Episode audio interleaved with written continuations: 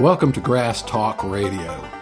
This show is for people who play bluegrass music and anybody who might want to. The prison guard shut the iron door behind me. Howdy, folks, and welcome to the podcast. In this edition, I'm going to talk about looking in the mirror.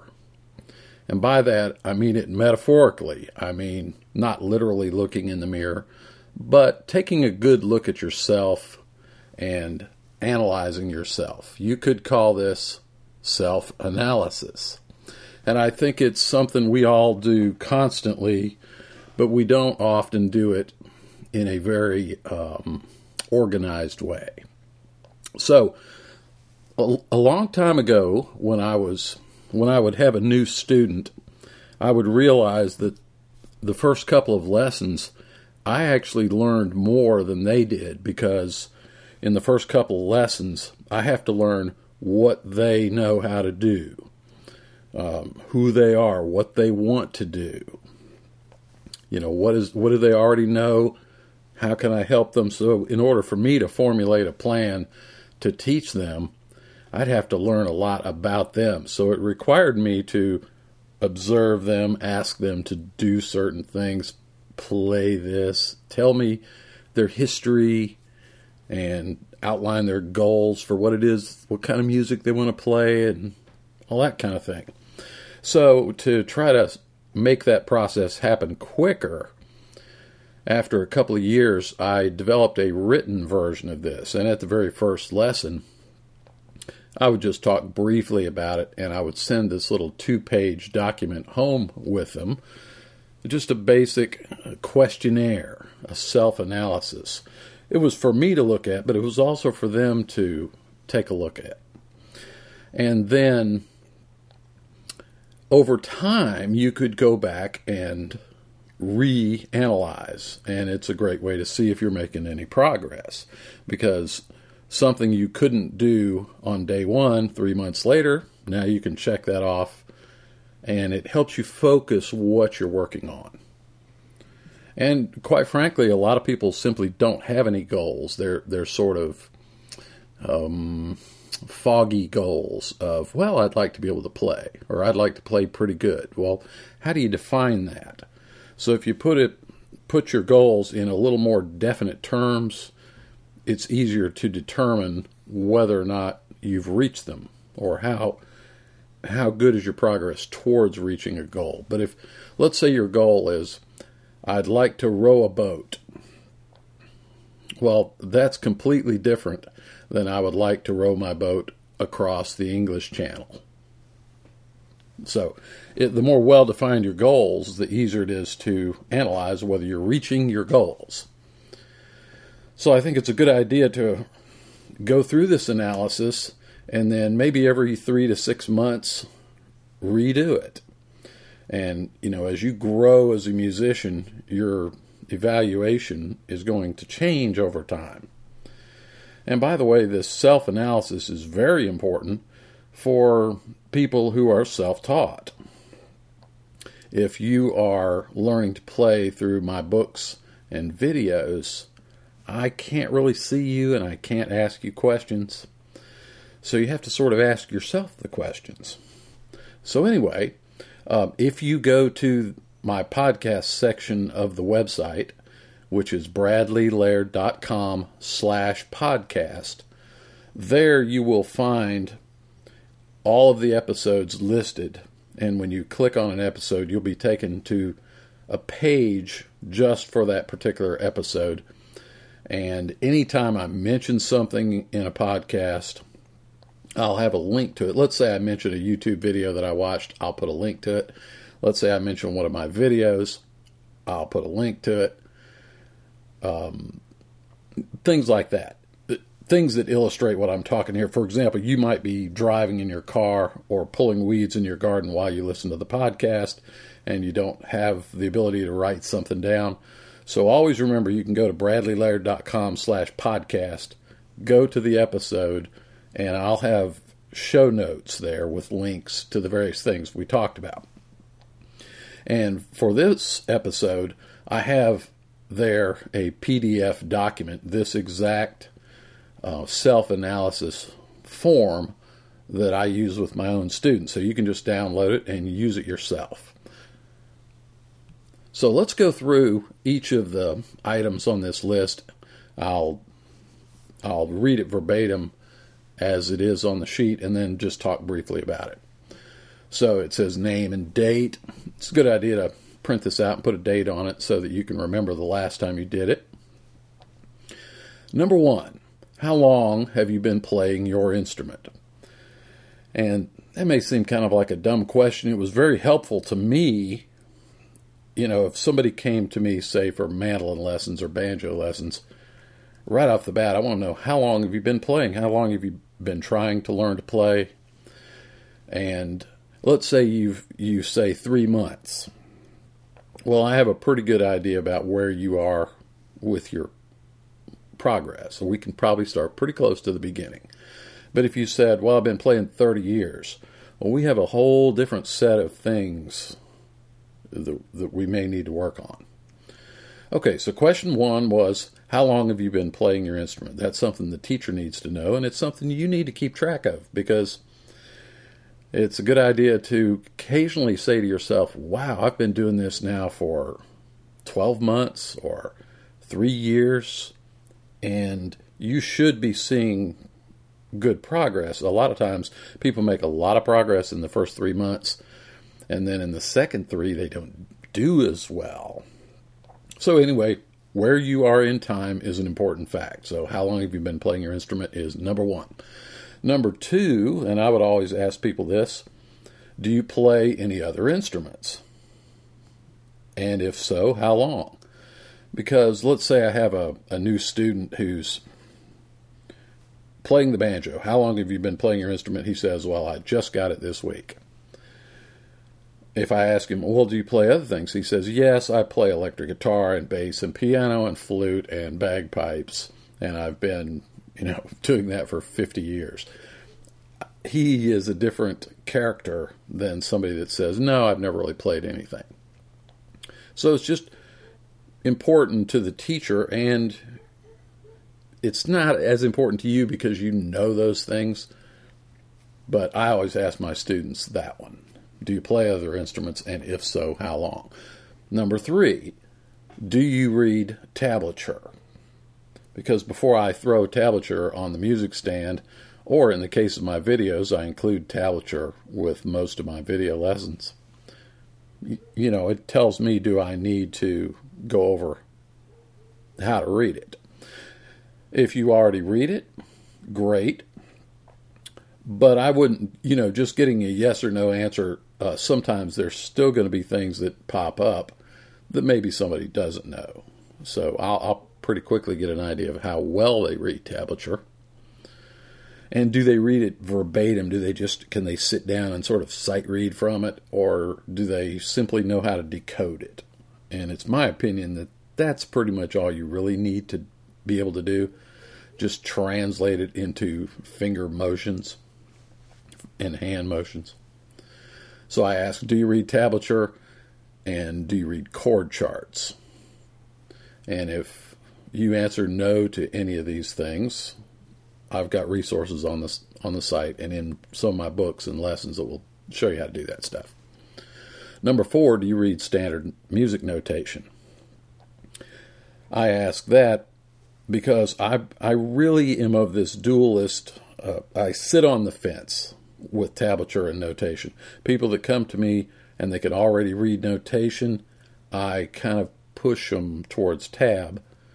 And if you can read tab, I often push towards notation. I, in other words, I think it's very useful to at least have some basic knowledge of reading both systems. Because, first of all, how are you ever going to decide which system you prefer if you don't, if you only know how to do one system? Now, the majority of my um, mandolin lessons are provided with both tablature and standard notation.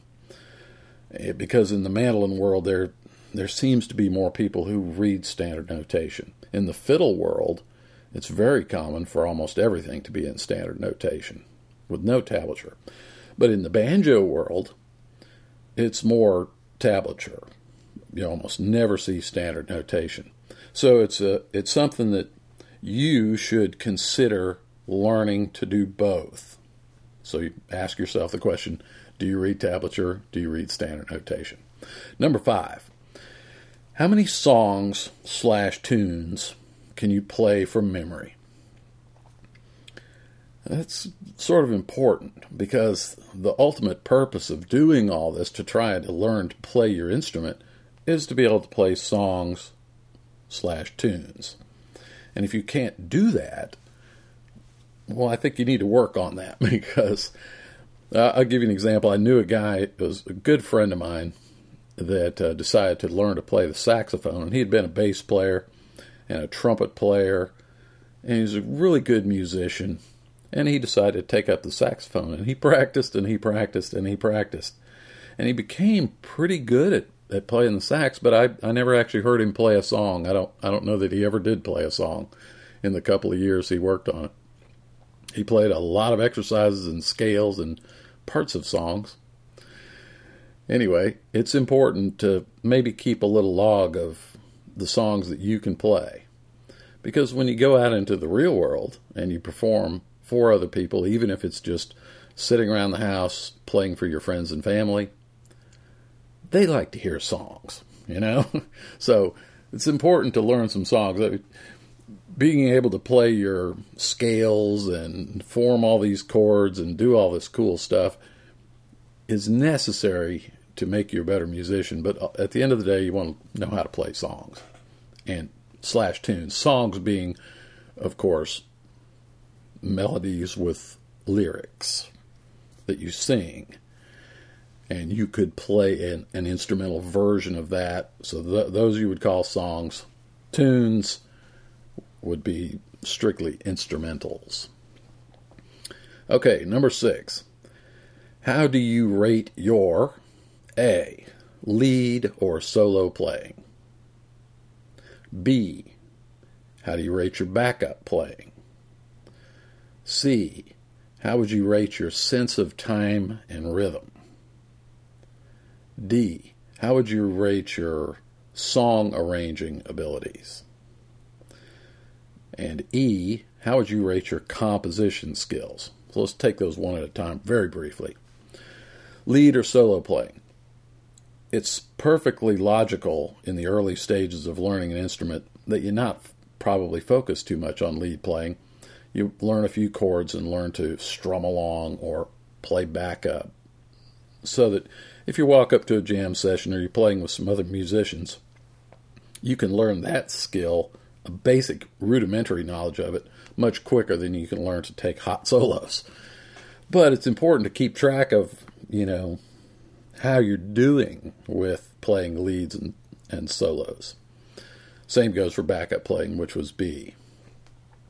Um, I like to start people out right in the very beginning working on their lead and solo playing, even though I know uh, the chords and rhythm stuff is much easier and more useful. I usually wait until three or four or five lessons into it before I turn back to chords. Oh, I might show them a couple really simple chords at the very beginning but I want to get them working on their lead playing because it takes longer. So, like if you look at my beginning mandolin videos, there are three lessons, and it's all lead solo technique playing, and then you get to I think it's lesson four, and I start talking about chords because I know you'll pick up the chords and you need more time to work on your lead playing. So, sense of time and rhythm. Just rate yourself. it's it might be helpful to ask someone else to rate you because many times it's very difficult to judge your own skill with timing and rhythm. But um, there are great ways to verify your timing. One being the metronome. And I'm going to do a whole podcast on the metronome at some point. I discuss it in my book Mandolin Masterclass and in Mandolin Training Camp. And I have a set of um, metronome on MP3 tracks that I sell. If somebody needs a metronome reference. But having a time reference that doesn't vary and doesn't lie and is non judgmental is a great way to determine do you really have you know good timing.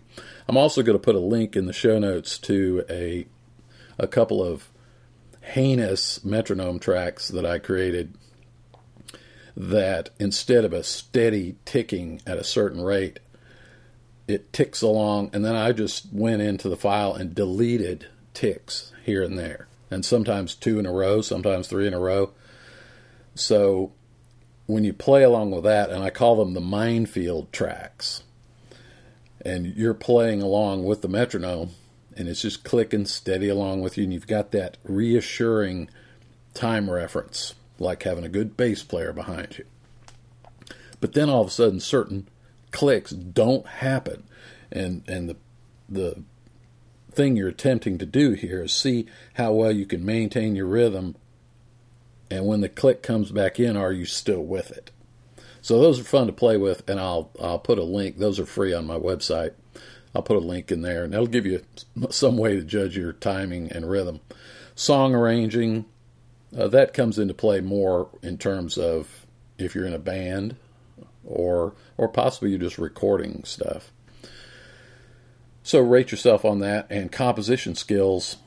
Have you ever written a tune or a song? It's important to know, and especially for me as a teacher, I want to know if that's sort of what you're into. Number seven, can you play these chords and how many different ways? A. Major chords. B. Minor chords. C. Dominant seventh chords.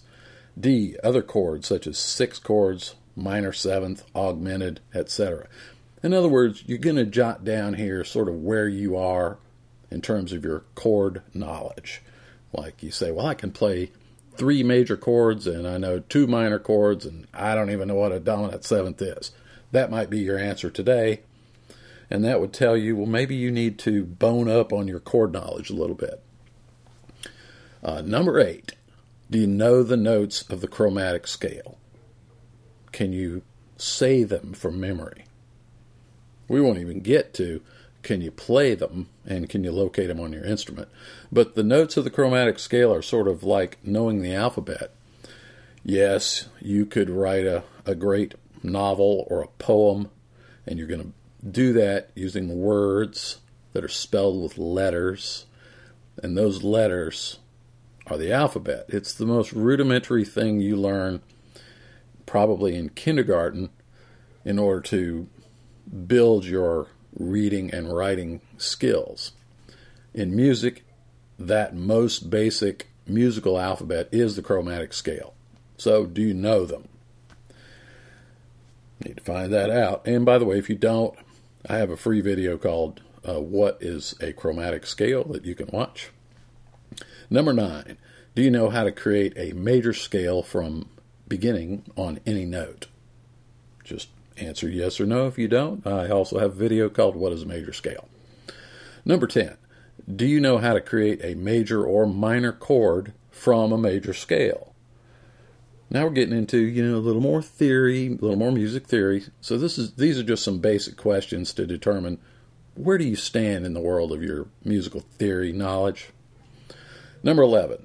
Do you know what chords are found in a key? And I might add, do you even know what a key is? So answer that question. Chords and keys are really important. Pretty much, I think every song is played in a certain key and will have chords associated with it. So knowing a little about keys and chords is pretty important. Number 12, do you know how to transpose? I'm probably one of those rare um, writers of an instructional book who includes transposing or transposition very early if you got my um, mandolin instruction course, my little basic beginner ebook on how to play the mandolin, about halfway or three quarters into it, I start talking about transposing. So ask yourself do you know what it is and can you do it? Uh, number 13, can you play in keys other than the key of G, C, D, or A? Those are by far the most common keys that you encounter in the bluegrass and old time music world. But you're going to run into other keys too. And so, how many keys do you can you comfortably play in? You might say, well, I can play rhythm in these keys pretty easily. Lead, uh, maybe a fewer number. So ask yourself that question: How many keys can can you play in keys other than G, C, D, and A? Fourteen. How good are you at playing melodies by ear? That's a lot of people are not very good at that. I'll bet you can hum Happy Birthday, and I'm sure you can whistle the Star Wars theme, but can you play it on your instrument?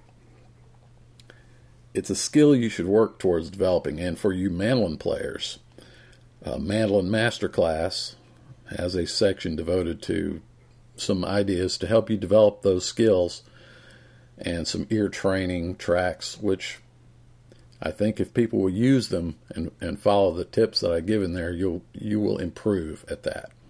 Because if you can more instinctively locate and play melodies on your instrument, you're going to be a better musician. And the second part of that question is can you figure out chord progressions without asking other people for help? In other words, if you pull out a CD, put on your favorite bluegrass band, play the song, can you figure out what chords they're actually playing? That's a very important skill, too, especially when you're hanging around jam sessions. It's less important in a band situation because in the band, you have rehearsals and you can always discuss it and say, "Hey, what what's that chord?" Jam sessions, you'll become a bit of a pest if you do that too much. So, being able to hear chord progressions is is a valid skill to work on. And I'll probably one of these days do a podcast on some ideas about how to improve that skill. Uh, 15. Do you know what syncopation is? I'll just let you answer that one. Uh, 16. Do you know what dynamics in music are? I think it's very important. Um, a lot of players don't play very much with dynamics, and in a very simplistic way, you could think of dynamics as your volume control, but it's also your intensity control, you might say. So sometimes it, dynamics can be affected by attitude as much as by what what you're hearing. And 17, how would you rate your skills at dynamics? And, and let me just say this the really good bands that you hear, they've got great dynamics in almost every case, probably in every case. Now, they, they may have dynamics as a band, but that's ultimately caused by individual dynamics. So consider dynamics to be a very important factor. Maybe if you just started today, that's not number one, but it's something you want to periodically take a look at and say, how much do I understand the, the idea of dy- dynamics and how can I, how well am I doing at putting dynamics into my music? 18. Do you know how to describe chord progressions as Roman numerals? I won't go into a long discussion of why that's so handy and helpful. I've discussed it in, I think, both Masterclass and Mandolin Training Camp.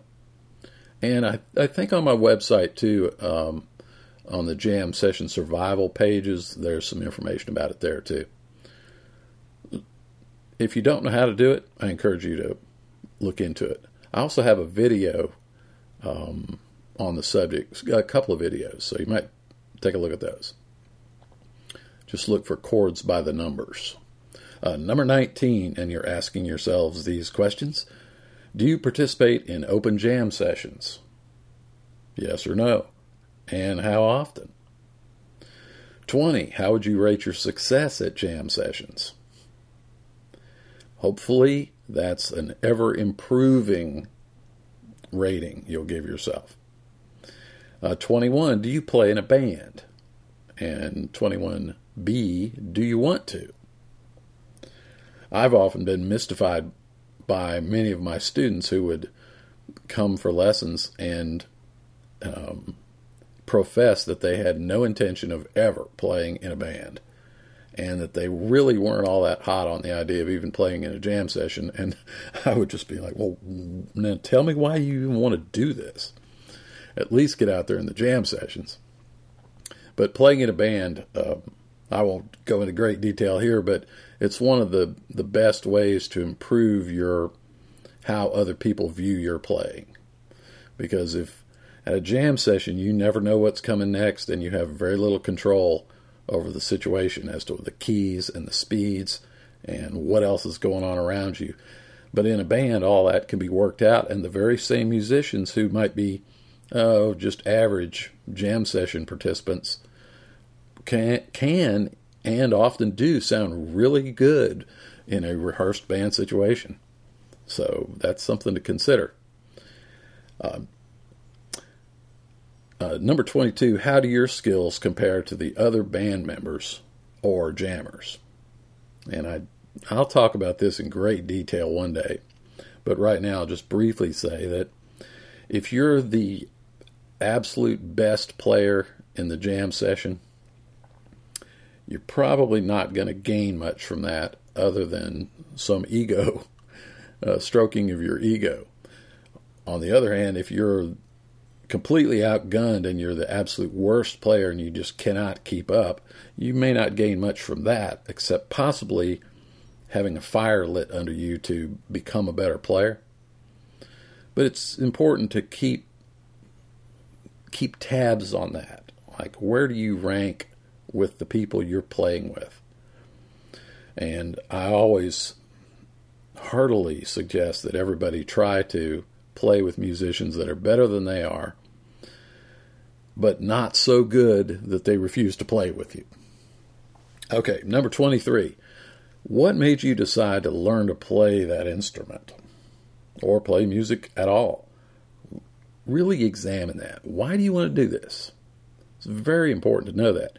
And right now, your answer could be different than two years from now. It's, it's okay for these things to change, by the way. But I think a lot of people maybe never really thought about it. Something in their subconscious triggered them to want to play, and maybe they never really stopped and thought about it. So I want you to stop and think about it. Uh, 24. What are your short and long term goals? And I, here, you might want to devote a whole page to the answers here. Make them very specific so you can check them off when you've accomplished them. Say, I, I want to know the notes of the chromatic scale. I want to be able to play an E minor seventh chord. I want to be able to play Foggy Mountain Breakdown at 125 beats a minute and the up the neck break and so on. Make make them very specific so that you can determine how you're doing along your path. And finally, number 25, and this is pretty important. How do you rate your instrument in terms of its sound and its playability? A lot of people are struggling with instruments that a maybe don't sound that good and you know could be improved upon without buying another instrument or maybe you, you're that person that's been playing five years and maybe it is time for you to move up to a better instrument um, and playability beginners don't have the knowledge and skills to gauge their own instrument in terms of how it's set up. So with I give some tips in my banjo instruction course in the in the appendix of that book on how to set up your banjo, just doing very basic things to improve its playability and its sound because both the banjo and the mandolin have movable bridges so they can be made you you can put them in the wrong place and make the instrument sound out of tune with every fretted note. So there are things you can do, adjustments to your instrument. So take a look at your instrument. If, if your fingers are hurting when you're pressing down the strings at the first fret, something's wrong. Now, if you play for five hours, they're going to hurt, especially when you're just starting out and your fingers aren't very tough. But you need to rate your instrument in terms of sound and playability. And if you're not qualified to do that, watch some of the videos and read some of the information on the website and ask other players. Go to a jam session, find the best. If you're a mandolin player, find the best mandolin player in the room, hand him your instrument, say, Would you take a look at this? Now, of course, take everybody's opinion with a grain of salt because everybody knows about opinions. But the more opinions you get, the easier it will be for you to learn a little bit about. Like if they say, "Whoa, this this plays really hard," or "You've got a bow in the neck," or maybe I would raise the action. You know, just take all that in and then go try to understand it. Now, for mandolin players, I have a much more elaborate um, inf- bit of information I can lay on you. I've got a couple of free videos that discuss setup and string changing, things like that. And I also have a book called The Mandolin Handbook, which is about 80 pages, and it's sort of the owner's manual for the mandolin, which they did not include. When you bought the mandolin, there might have been maybe a little booklet with it or a pamphlet, but they don't usually give you a whole lot of information. So I, I wrote that missing owner's manual for the mandolin. And especially for people who've, who've just started, I really recommend it. So that's the 25 things. You can download that from the show notes page. Rate yourself. Come back in three months or six months and do it again. And hopefully, this will keep you focused on the things that you need to do to become a better musician. Anyway, I hope you enjoyed this podcast, and I'll talk to you in the next edition.